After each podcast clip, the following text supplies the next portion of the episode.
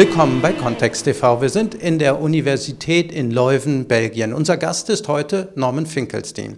Finkelstein ist US-amerikanischer Politikwissenschaftler und Autor zahlreicher Bücher, darunter This Time We Went Too Far, Truth and Consequences of the Gaza Invasion und Knowing Too Much, Why the American Jewish Romance with Israel is Coming to an End. In Deutschland wurde er vor allem bekannt durch sein Buch Die Holocaust-Industrie, das eine heftige Debatte auslöste. Welcome to Context TV, Mr. Finkelstein. Ich möchte mit einem Buch anfangen, das Sie 1995 veröffentlicht haben, Abbild und Realität des Israel-Palästina-Konfliktes. Wie sehen öffentliche Wahrnehmung und Wirklichkeit des Konfliktes Ihrer Ansicht nach aus? Well, you have to bear in mind that book was written nearly two decades ago and what I described as the image and reality. Man darf nicht vergessen, dass dieses Buch vor fast 20 Jahren geschrieben wurde und in seine Zeit gehört. Seitdem hat sich das Bild stark gewandelt. Um die veränderte Wahrnehmung an den Universitäten und unter sogenannten gebildeten Menschen, die die meinungsbildenden Publikationen lesen, geht es auch in meinem jüngsten Buch Knowing Too Much uh, who read the mainstream uh, journals and so forth, the image of Israel has changed radically. Back then, Israel was seen pretty much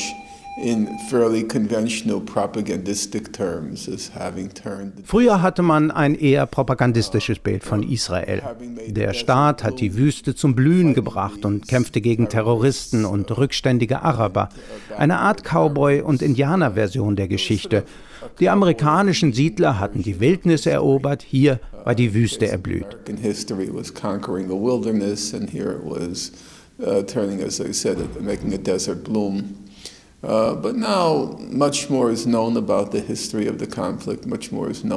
Heute ist viel mehr über den Ablauf des Konflikts und Israels Verhalten bekannt. Daher ist vieles, das ich damals geschrieben habe, heute völlig unumstritten. Das Buch enthält viel Material, das meine Aussagen belegt. Die Aussagen selbst bedürfen keiner Debatte mehr. Evidence to support my claims, but the claims themselves are not really controversial anymore.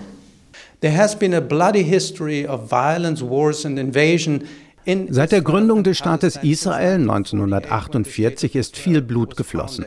So bei den militärischen Eskalationen und Bombenangriffen auf Gaza in den letzten Jahren. Sie schrieben, diesmal sind wir zu weit gegangen. Erläutern Sie die Geschichte des bewaffneten Konflikts in Israel-Palästina und was es mit der Selbstverteidigung Israels auf sich hat.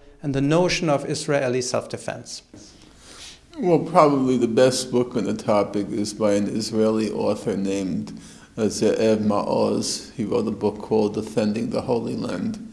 And what's important about the book is that it's uh, based on all the Das beste Buch zum Thema stammt von dem israelischen Autor Seev Maos und heißt Das heilige Land verteidigen. Er arbeitete die gesamte Forschung zu den militärischen Auseinandersetzungen Israels mit seinen Nachbarn auf und kommt zu dem Schluss, mit Ausnahme vielleicht des Krieges von 1948 war kein Krieg, den Israel seitdem gekämpft hat, unausweichlich. Keiner der Kriege diente Israels Selbstverteidigung. Uh, he says none of the wars Israel has fought since 1948 can be described as a no-choice war. In every one of those cases, in every one of the wars, with the possible exception of 1948, es seien selbstgemachte Desaster und provozierte Kriege gewesen. In rechtlichem Sinn muss man sie Angriffskriege nennen. These were uh, self, as I think he put it, these were self-made uh, disasters or self-made wars.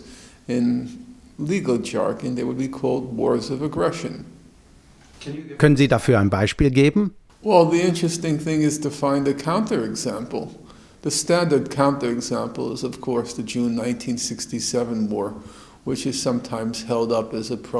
Schwierig ist es vielmehr, ein Gegenbeispiel zu finden. In der Regel wird der Sechstagekrieg von 1967 als präventiver Verteidigungskrieg genannt, aber dafür gibt es keine Beweise. Über diesen Krieg, der nach einer Reihe von gegenseitigen Provokationen von Israel mit Militärschlägen begonnen wurde, lassen sich zwei unumstößliche Aussagen treffen. Erstens, der ägyptische Präsident Nasser hatte nicht die Absicht anzugreifen. Und zweitens, jeder wusste, sollte er angreifen, dann würde Israel das ägyptische Militär zerschmettern. Oder wie der damalige US-Präsident Lyndon Johnson es Israel gegenüber ausdrückte, erstens sagen unsere Geheimdienste, dass Ägypten euch nicht angreift und zweitens, selbst wenn, werdet ihr Kleinholz aus ihnen machen. Und genau das ist passiert. Egypt is not going to attack you and number two, um, if it does, you'll whip the hell out of them, which is exactly what happened. I want to switch to the diplomatic process ich möchte zum diplomatischen Prozess im Israel-Palästina-Konflikt, insbesondere nach 1967, kommen.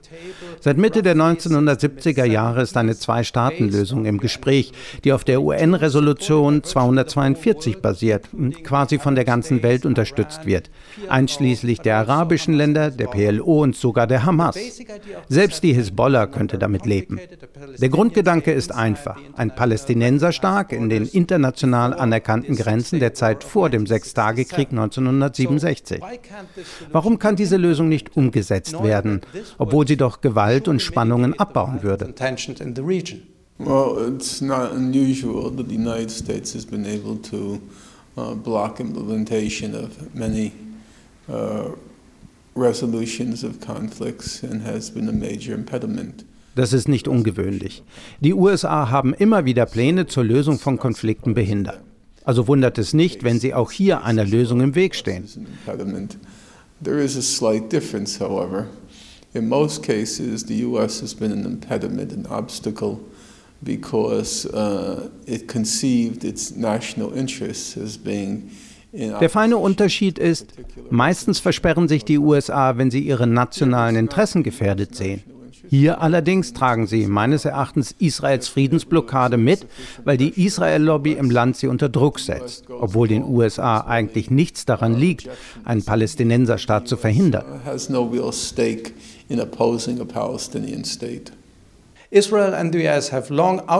Israel und die USA haben einen Palästinenserstaat lange abgelehnt. Heute reden sie offen darüber, obwohl die USA im UN-Sicherheitsrat immer wieder ihr Veto, zum Beispiel gegen die Anerkennung der palästinensischen Autonomiebehörde als Mitgliedstaat einlegen. Was ist von den Äußerungen der USA und Israels zu halten? So, what is all this talk about? You have to specify what you mean by a Palestinian state. You can have a Palestinian state declared in this room, but is that a real state? Uh, what the Israel has been talking about, it's been pretty clear over the years. Das kommt darauf an, was man mit einem Palästinenserstaat meint. Sie können ihn auch hier in diesem Raum ausrufen, aber ist das dann ein Staat? Es liegt seit vielen Jahren klar auf der Hand, was Israel anstrebt, wenn man sich ihr Verhalten abseits der Rhetorik anschaut. Nach dem Treffen von Camp David wurden im Dezember 2000 die sogenannten Clinton-Parameter aufgestellt. Danach gingen die Verhandlungen im Januar 2001 im ägyptischen Badeort Taba weiter. Die in Taba vorgelegten Landkarten unterscheiden sich kaum von denen der Annapolis-Konferenz unter US-Präsident Bush. Israel will seine Hauptsiedlungsblöcke behalten, die etwa 9 Prozent des Westjordanlandes ausmachen. Und sie bauen diese Mauer, die sich um die Siedlungen schlängelt. Which will encompass approximately 9% of the West Bank. And they're building the wall, as the International Court of Justice put it. The wall takes this sinuous route Israel hat zugegeben, dass diese Mauer die neue Grenze ist. Sie dient nicht dazu, Terroristen abzuhalten, sondern als neue Grenzlinie. Israel will die Siedlungsblöcke behalten und wenn das gelingt, wird es keinen palästinensischen Staat geben.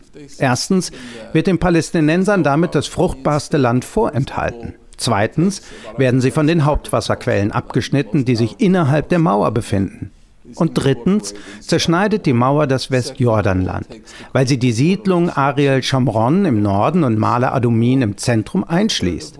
Male Adumin teilt das Westjordanland in Norden und Süden und Ariel Shamron zerschneidet dessen nördlichen Teil.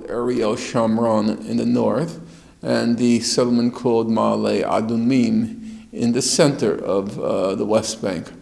Male Adumim bisects the West Bank between the north and the south. Zwischen diesen Siedlungen würde jedoch kein Palästinenserstaat entstehen, sondern mehrere Kantone oder Bantustans, wie immer man das nennen will. Uh, settlement blocks, if they're annexed, there's not going to be a Palestinian state. There'll be some, uh, some people want to call it cantons, some people want to call it Bantustans. Uh, whatever. Was sind Bantustans? What are Bantustans? Bantustans refers to the homelands that the South African apartheid regime allotted Uh, Als Bantustans oder Homelands wurden die Gebiete bezeichnet, die das südafrikanische Apartheid-Regime der indigenen schwarzen Bevölkerung zuwies. Von insgesamt zehn wurden später fünf oder sechs zu Staaten erklärt. Das waren zum Beispiel Transkei, Ziskei, Boputatswana oder Wenda.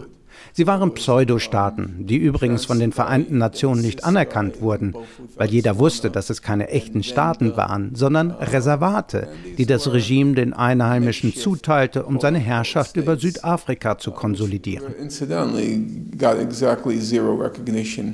In the United Nations, everybody understood these are not serious states. These are Und damit will Israel auch die Palästinenser abspeisen. Es geht also nicht um einen wirklichen Staat.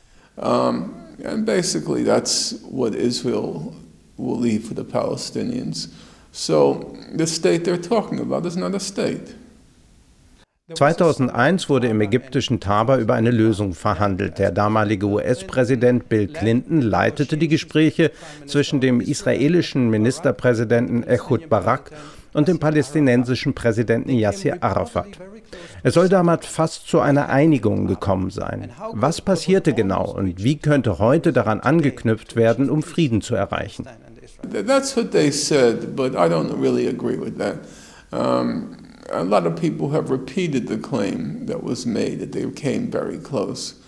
Das wird immer wiederholt, aber ich halte das für falsch. Diese Behauptung, wir waren nah dran, wurde immer wiederholt, weil beiden Seiten etwas daran lag. Die palästinensische Seite wollte damit die Verhandlungen legitimieren. Wir waren ganz nah dran, das haben sie in Annapolis gesagt und auch nach Ehud Olmerts Vorschlag im Jahr 2008. Das ist eine Rechtfertigung dafür, 20 Jahre lang nur geredet zu haben, während Israel sich das Westjordanland einverleibt. Und von israelischer Seite wurden Unterhändler wie Shlomo Ben-Ami geschickt, der auch seine Absichten hat. Er möchte zeigen, dass er es geschafft hätte, wäre da nicht Sharons Wahlsieg 2001 gewesen. Sharon won the election in 2001. That's why it didn't happen. It's not true. Uh, we have to be honest about these things because the most important thing is clarity. Das stimmt nicht und wir müssen das zugeben, um der Klarheit willen. Die Karte, die Israel für das eigene Staatsgebiet in Taba vorlegte, schloss alle Siedlungsblöcke im Westjordanland ein. Daran hatte sich nichts geändert, ebenso wenig wie in der Flüchtlingsfrage. Das sind die Fakten. Welche Rolle haben die USA und die Länder Europas in diesem Konflikt und in der Nahostdiplomatie? European countries say the right thing but do the wrong thing or do nothing. The United States says the wrong thing and does a lot in support of doing the wrong thing. Uh, Zwischen beiden besteht ein großer Unterschied.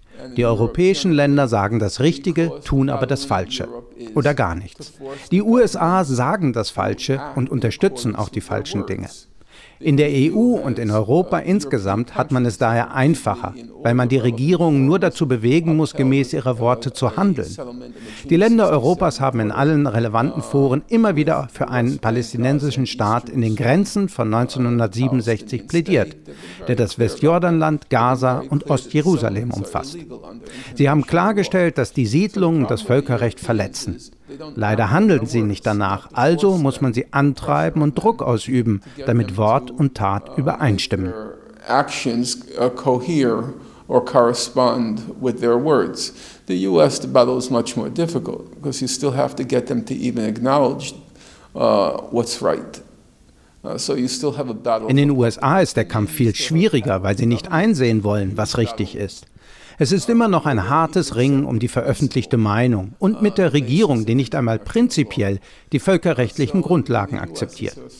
In den USA weht ein starker Gegenwind. Auch in Europa ist es ein Kampf, aber kein so schwerer.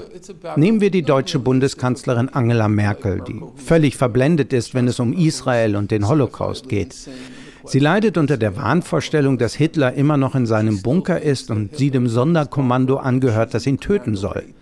Aber selbst sie verliert langsam die Geduld mit Israel. Denn Netanyahu ist ein Lügner, ein Dieb und selbst Israels treuester Verbündeter Deutschland verliert die Geduld mit ihm. Das zeigen vor allem die Meinungsumfragen. Verheerende Ergebnisse für Israel in ganz Europa.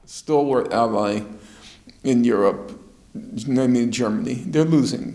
They're losing Germany, especially if you look at the public opinion polls. I mean, disaster for Israel, complete disaster across Europe. I am not including Eastern Europe because Eastern Europeans are slightly different. Das gilt nicht für Osteuropa, denn bei den Osteuropäern verhält es sich etwas anders. Sie sind Antisemiten und glauben tatsächlich, dass Israel die USA sowie die ganze Welt beherrscht und dass man freundlich zu Israel sein muss, um sich die Gunst der USA zu erkaufen. Dieses Bild kultivieren die Israelis.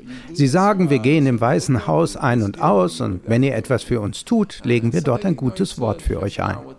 Das hat man gesehen, als Bulgarien die Hisbollah für den Anschlag auf einen Bus verantwortlich gemacht hat, obwohl es dafür überhaupt keine Beweise gab. Aber Bulgarien hat Angst, von Israel bei den USA schlecht gemacht zu werden. Natürlich wollten auch die USA Hisbollah die Schuld zuschieben. So the only exception in Eastern Europe is really Czechoslovakia or the Czech Republic. Uh, and that's because during the era um, when Czechoslovakia was under Soviet control, uh, Arafat used to go to visit a lot Czechoslovakia. Uh, and so the people hate, now hate the Palestinians because of that memory. Nun, eine Sonderstellung in Europa nimmt Tschechien ein, weil Arafat zu Sowjetzeiten häufig dort war. Wegen dieser Erinnerung hassen die Tschechen heute die Palästinenser und sind deshalb die größten Freunde Israels, gleich hinter Kanada. Abgesehen davon sind Länder wie Polen wirklich antisemitisch und glauben, dass die Welt von Juden kontrolliert wird und man vor Israel kuschen muss, um den USA zu gefallen. Die West- und Mitteleuropäer sind dafür zu klug. Ihnen sind die Palästinenser einfach zu egal, um etwas für sie zu tun. Prinzipiell haben die Europäer aber den richtigen Standpunkt. Da bin ich mir sicher. Western Europeans, they don't, they're too enlightened for that, and the Central Europeans, and so uh, for them, it's just like uh, the Palestinians not, are not important enough to do anything about. Who cares about them? But in principle, in principle, the European record is not bad. No question in my mind about that. Wie könnten Sie Druck ausüben? Uh, the Europeans, I think the um, basic things they can do is I think they should uphold international law. The law is pretty clear. Number one, as Amnesty International said, there should be a comprehensive arms boycott on. Um, Vor allem könnten die Europäer für das Völkerrecht eintreten. Die Rechtslage ist eindeutig. Amnesty International fordert ein hundertprozentiges Waffenembargo gegen Israel, auch gegen die Hamas, aber das ist belanglos, weil sie keine Waffen haben. Europa sollte sich auch zum Gutachten des Internationalen Gerichtshofes von 2004 bekennen und Sanktionen verhängen, bis Israel die Mauer abbaut. So will es das Recht. Die Sanktionen sollten gelten, bis Israel nicht nur den Siedlungsbau einstellt, sondern, das steht im letzten Bericht des UN-Menschenrechtsrates, bis die Siedlungen aufgelöst werden. Bei dem, was wir als Phase den Friedensprozess nennen, geht es immer nur darum, ob Israel während der Verhandlungen weiter Siedlungen bauen darf. Die Frage sollte eigentlich heißen, darf Israel weiter verhandeln, bevor es alle Siedlungen beseitigt hat? Sie sind rechtswidrig und sollten zurückgebaut werden, bevor man verhandelt. Nach dem römischen Statut des Internationalen Strafgerichtshofs stellen sie ein Kriegsverbrechen dar, das rückgängig gemacht werden muss. Und wenn es schon nicht rückgängig gemacht wird, dann muss es zumindest aufhören. Die EU kann eine ganze Reihe von Sanktionen einsetzen, um das Recht durchzusetzen.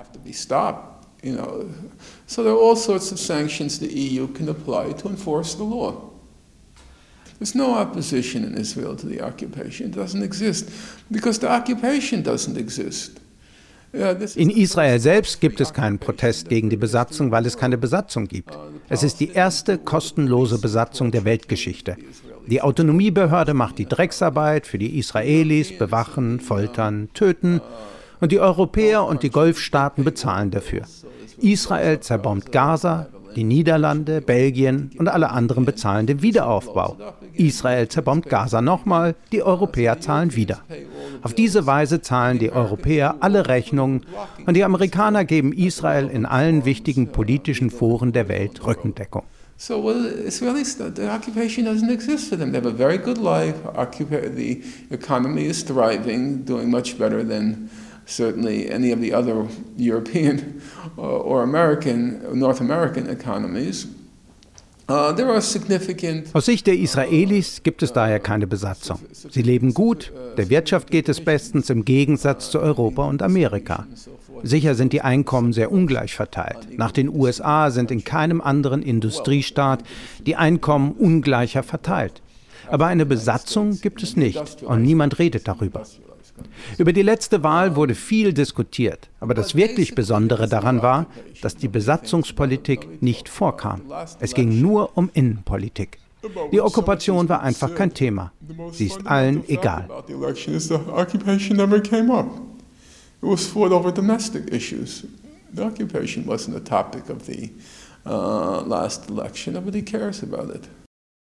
Ein Buch von Ihnen heißt Knowing Too Much, warum es aus ist zwischen den amerikanischen Juden und Israel. Sie betrachten dort die veränderte Einstellung liberaler Juden in den USA gegenüber Israel und Palästina. Was ist heute anders?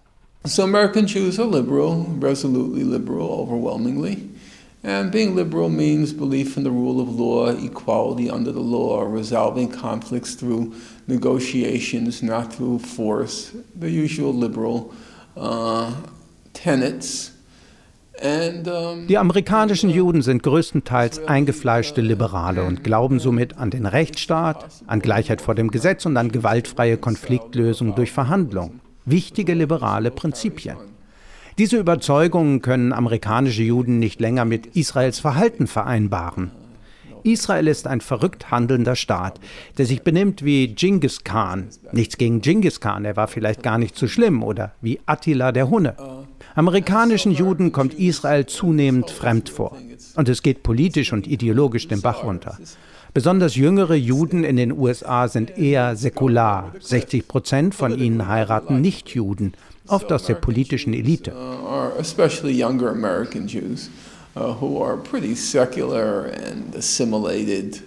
Uh, 60% of American Jews are voting, excuse me, are marrying non-Jews. Uh, Israel ist vielleicht noch nicht in den letzten Zügen, aber für Juden in den USA ist es nicht mehr das Maß aller Dinge. Natürlich würden die amerikanischen Juden sich hinter Israel stellen, wenn es von physischer Auslöschung bedroht wäre. Und das ist richtig so. Kein Staat sollte ausgelöscht werden. Aber davon abgesehen sind die Flitterwochen mit Israel vorbei. Vielleicht steht noch keine Scheidung an, aber zumindest eine Art Trennung auf Probe. The American Jews would rally behind it. In my opinion, they should. You know, no country should be physically annihilated. But short of its physical annihilation, uh, honeymoon with Israel is over. We may not be at a divorce stage, but I think we're at, if we can use the expression, we're at the point of a trial separation. Also Sie haben auch ein Buch über Gandhi geschrieben und über dessen Auffassung von Mut und gewaltlosem Widerstand. Was haben Sie herausgefunden und wie lassen sich daraus Strategien für Widerstand und Mobilisierung im Israel-Palästina-Konflikt ableiten? Uh, Gandhi attaches a lot of value to violence. To nonviolence. No question about it. It's an important value for him. It is not the most important value. Gandhi is very emphatic The most important value to him is courage. Gewaltlosigkeit bedeutet Gandhi sehr viel, aber sie ist für ihn nicht der wichtigste aller Werte. Gandhi ist in diesem Punkt sehr leidenschaftlich. Für ihn zählt Mut am meisten, nicht Gewaltlosigkeit. Das sagt er immer wieder. Wenn man angegriffen und die eigene Würde bedroht werde, aber nicht die innere Stärke aufbringen kann, gewaltlos zu sein, dann sollte man lieber zur Gewalt greifen. Für Gandhi ist nichts schlimmer als jemand, der bei einem Angriff auf seine Würde und sein Leben wegläuft und behauptet, ich fliehe, weil ich gewaltlos bin. Das stimmt nicht, sagt Gandhi. Er flieht tatsächlich, weil er feige ist. If that person flees and claims, Why am I fleeing? Because I'm nonviolent. Gandhi says, Daher ist es auch kein Widerspruch, wenn Gandhi einerseits Mut als höchsten Wert ansieht und andererseits Gewaltlosigkeit fordert. Beides passt hervorragend zusammen, wenn man verstanden hat, was Gandhi mit Gewaltfreiheit meint, nämlich in den Tod zu gehen. The two are completely reconcilable when you understand what Gandhi means by nonviolence. Nonviolence means getting yourself killed. Uh, Was folgt daraus für den Israel-Palästina-Konflikt und die Mobilisierung für Frieden? Um, well, I think how it relates is Gandhi starts from a basic premise. Ganz einfach. Gandhi geht davon aus, dass alles mit Gewalt Erreichbare sich auch gewaltlos erreichen lässt. Allerdings letztlich mit viel weniger Blutvergießen. Ich glaube, die Chancen für einen massiven zivilen Ungehorsam in den besetzten Gebieten stehen gut. Israel hätte Schwierigkeiten, diesen zu unterdrücken, weil das Land sich nicht noch mehr Verletzungen des Völkerrechts und der Menschenrechte leisten kann. Israel hat Angst, dass ein zweiter Goldstone-Bericht es bis zum Internationalen Strafgerichtshof schaffen könnte, wo eigentlich schon der erste hätte landen sollen. Uh, because this time it might go to the International Criminal Court, which the first one was supposed to go to, but never got there. Können Sie kurz erläutern, was der Goldstone-Bericht ist? After the Israeli massacre in Gaza in December 27th to January 8, January 18th, 2008-9, uh, Israel committed, committed massive atrocities, by its own admission, by the way. Während der Angriffe auf Gaza vom 27. Dezember 2008 bis zum 18. Januar 2009 hat Israel schwere Grausamkeiten begangen. Das haben israelische Soldaten dokumentiert. Danach wurde der südafrikanische Jurist Richard Goldstone vom UN-Menschenrechtsrat beauftragt, die Vorfälle aufzuklären. Er fuhr mit seinem Team nach Gaza und schrieb einen vernichtenden Bericht, in dem er forderte, Israel zur Rechenschaft zu ziehen. Es sah so aus, als könne der Bericht vor den Internationalen Strafgerichtshof oder eine andere Gerichtsbarkeit gelangen, obwohl die USA das sicher blockiert hätten. Die Israelis haben Goldstone dann zwei Jahre lang zugesetzt, bis er seine Aussagen widerrief, ohne dass jemand wusste warum. Mein eigener Verdacht, den ich zugegeben nicht beweisen kann, ist, dass sie etwas über ihn oder seine Tochter, eine israelische Staatsbürgerin, herausgefunden und ihn erpresst haben. Um, my own suspicion can't prove it, so I freely admit I can't prove it, is that they found something on him, him or his daughter, who's an Israeli citizen, uh, and blackmailed him into recanting. Wie auch immer, die Israelis waren sehr besorgt angesichts der Auswirkungen. Als der Bericht noch aktuell war, hat Premierminister Netanyahu gesagt, drei Dinge bedrohen unsere Existenz. Erstens Iran, zweitens die Raketen von Hamas und Hezbollah und drittens Goldstone. Er war ein echtes Problem für sie. Daher ist Israel jetzt sehr vorsichtig, was Menschenrechte angeht. Auch der Angriff von 2012 auf Gaza hat das gezeigt. Sie mussten aufpassen, weil ausländische Journalisten dort waren, weil ihnen ein zweiter Goldstone-Bericht drohte und wegen der türkisch-ägyptischen Botschaft an Obama. Es darf keine zweite Operation gegossenes Blei geben, so hieß der Angriff 2008. Diese Zeiten sind vorbei. Gaza wird kein Schießstand mehr sein für Israel, keine wehrlose Beute. Uh, and because of the Turkish Egyptian uh, message to Obama, Israel will not do another Operation Cast Lead. That was what was called in 2008. They will not do another Operation Cast Lead in Gaza. Those days are over. Deswegen hat Israel zwar auch diesmal Grausamkeiten begangen und etwa 150 Menschen getötet, aber das Ausmaß war kleiner als bei der Operation gegossenes Blei. Und das trotz der Bedrohung durch angeblich, ich glaube nicht an diese Zahlen, 1400 oder 1500 Hamas-Raketen und Projektile. Sie waren in ihrem Handeln sehr eingeschränkt, weil Menschenrechtsverletzungen sie angreifbar gemacht hätten. Bedenkt man, wie wenig Israel im Dezember 2012 während des achttägigen Angriffs auf Gaza tun konnte, ist klar, wie machtlos eine israelische Regierung vor einem gewaltlosen Widerstand sein würde. Ich glaube, das würde sie sehr unter Druck setzen. Und ich denke, dass Gandhis Taktik funktionieren könnte. If you bear in mind how, relatively speaking for Israel, how little it was able to do in um, November 2012 when it attacked Gaza for eight days, uh, if there's a nonviolent resistance, I don't think they can do much. I think they'll have a very hard time. And I think the Gandhian tactics can work. Sie kritisieren die internationale Kampagne Boycott, Divestment and Sanctions, kurz BDS. Was ist BDS und was missfällt Ihnen daran? There's a sanctions campaign against Israel trying to get international sanctions uh, modeled in some respects on the South African anti-apartheid, the anti-apartheid movement, AAM it was called back then. Uh, nicht zuletzt die Abkürzung BDS. Ich mag diese Insider-Kürzel nicht. Es ist eine Kampagne, um Sanktionen gegen Israel durchzusetzen, ähnlich wie früher die Anti-Apartheid-Bewegung, einigen als AAB bekannt. Die Sanktionen sollen auf mehreren Ebenen ansetzen auf der Ebene der Vereinten Nationen, auf der Ebene der Bevölkerung, in Form von zivilen Boykottaktionen und auch auf nationaler Ebene, wo Staaten entweder eigenständig oder unter öffentlichem Druck Sanktionen beschließen sollen. Grundsätzlich bin ich natürlich für den Einsatz von Sanktionen, um Israel zum Einhalten des Völkerrechts zu bewegen. In dieser Hinsicht bin ich der gleichen Meinung wie BDS. Was mich am BDS stört, ist, Erstens seine Scheinheiligkeit und zweitens seine Unehrlichkeit. Vielleicht bin ich da zu altmodisch und passe nicht in die Politik, weil mir Scheinheiligkeit und Unehrlichkeit zuwider sind. Hypocrisy and number two, it's dishonesty. And I'm kind of old fashioned about that. Maybe I don't belong in politics, and I often think I don't belong in politics because I find hypocrisy and uh, dishonesty uh, distasteful.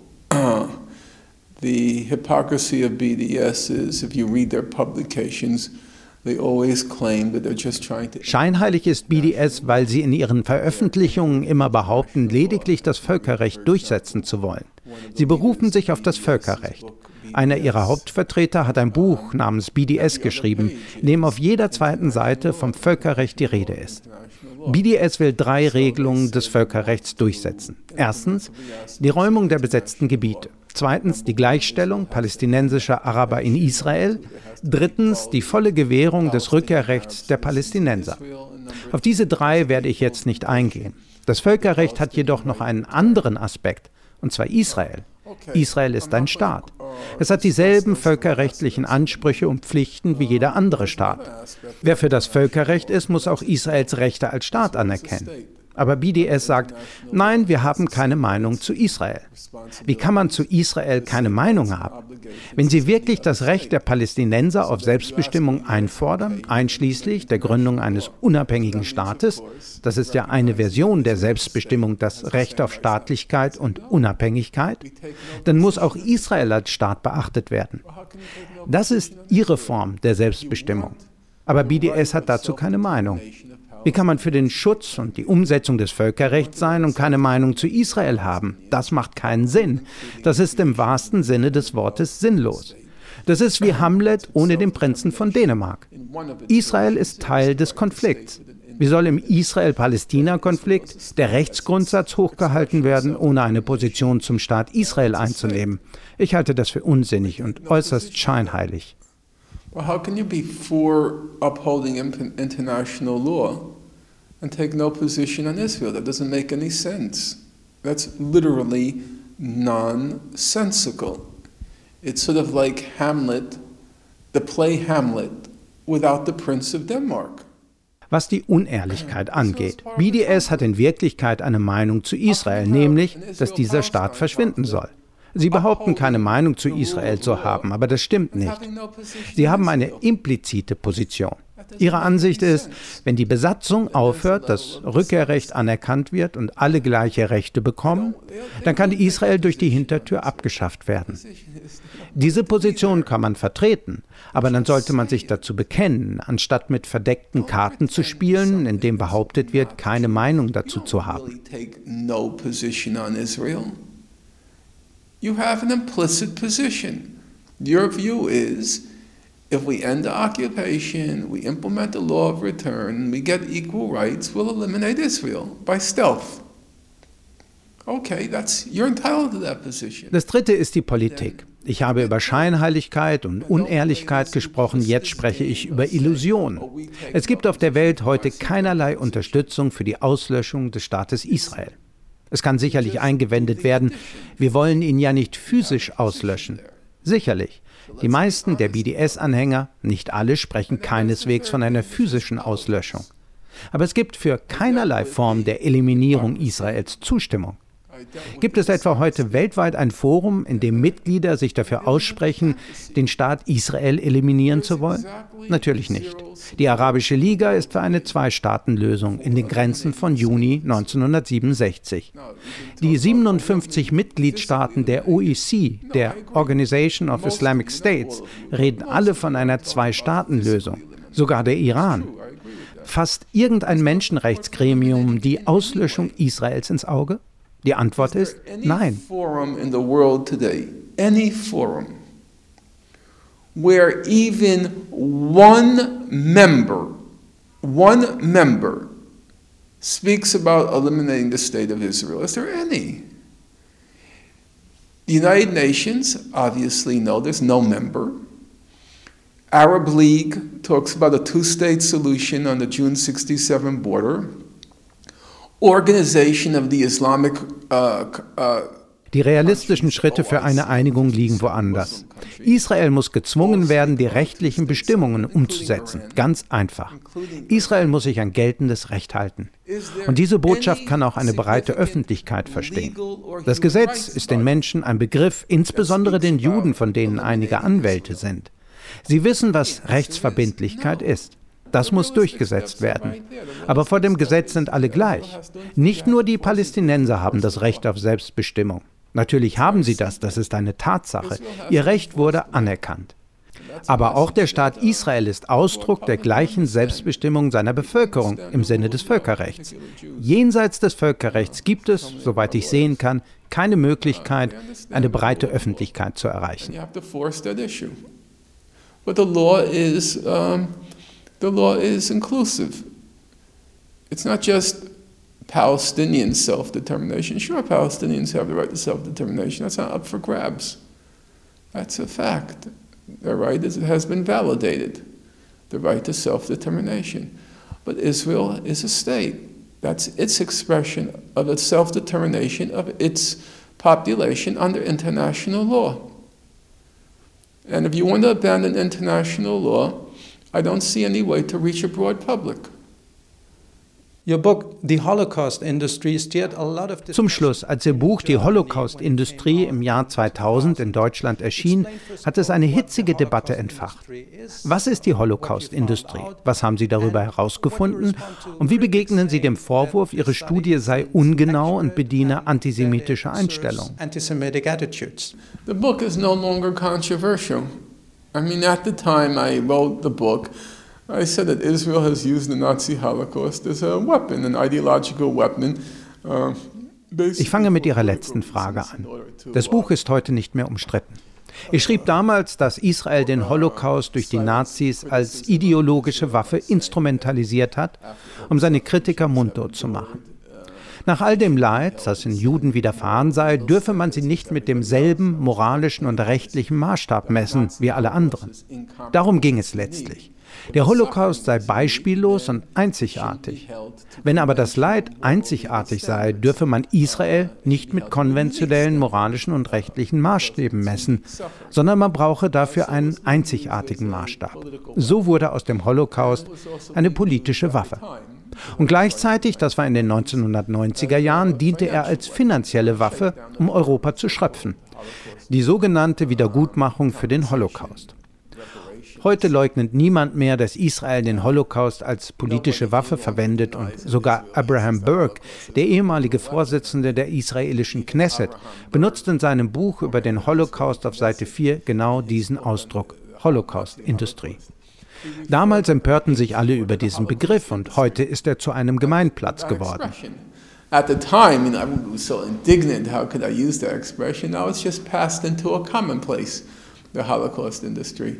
And as to the um, was den finanziellen Aspekt angeht, Raoul Hilberg, der Begründer der Holocaust-Forschung als Disziplin und Autor des dreibändigen Standardwerks Die Vernichtung der europäischen Juden, hat meine Ergebnisse nicht nur als korrekt und fundiert bezeichnet, sondern als konservativ das wahre Ausmaß dieser betrügerischen Abzocke war noch viel größer.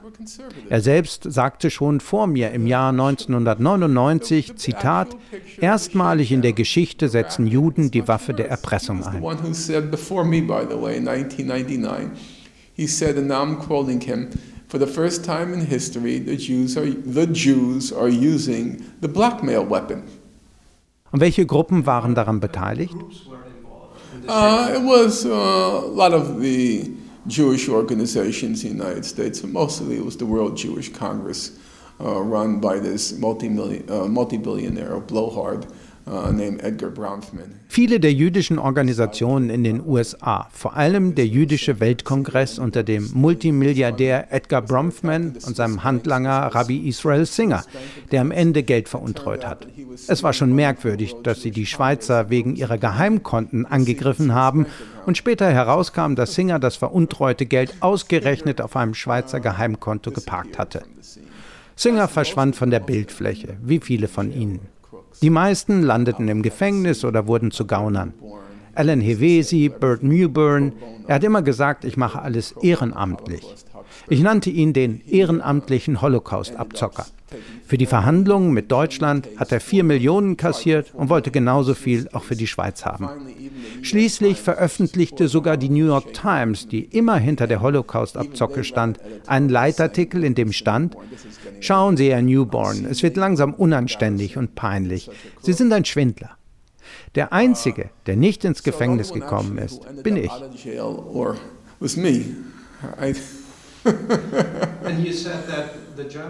Sie sagen, die Deutschen hätten den Holocaust-Überlebenden mehr bezahlt als die Jewish Claims Conference schließlich.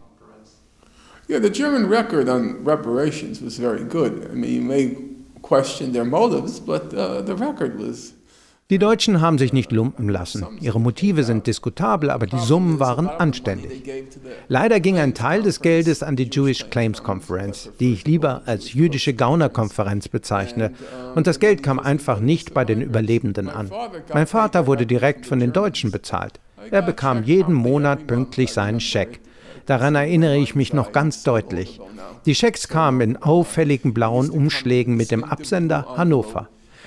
Sie kamen regelmäßig jeden Monat. Und selbst als mein Vater im Krankenhaus war und im Sterben lag, musste ich jeden Monat zum deutschen Konsulat gehen und beweisen, dass er noch am Leben war.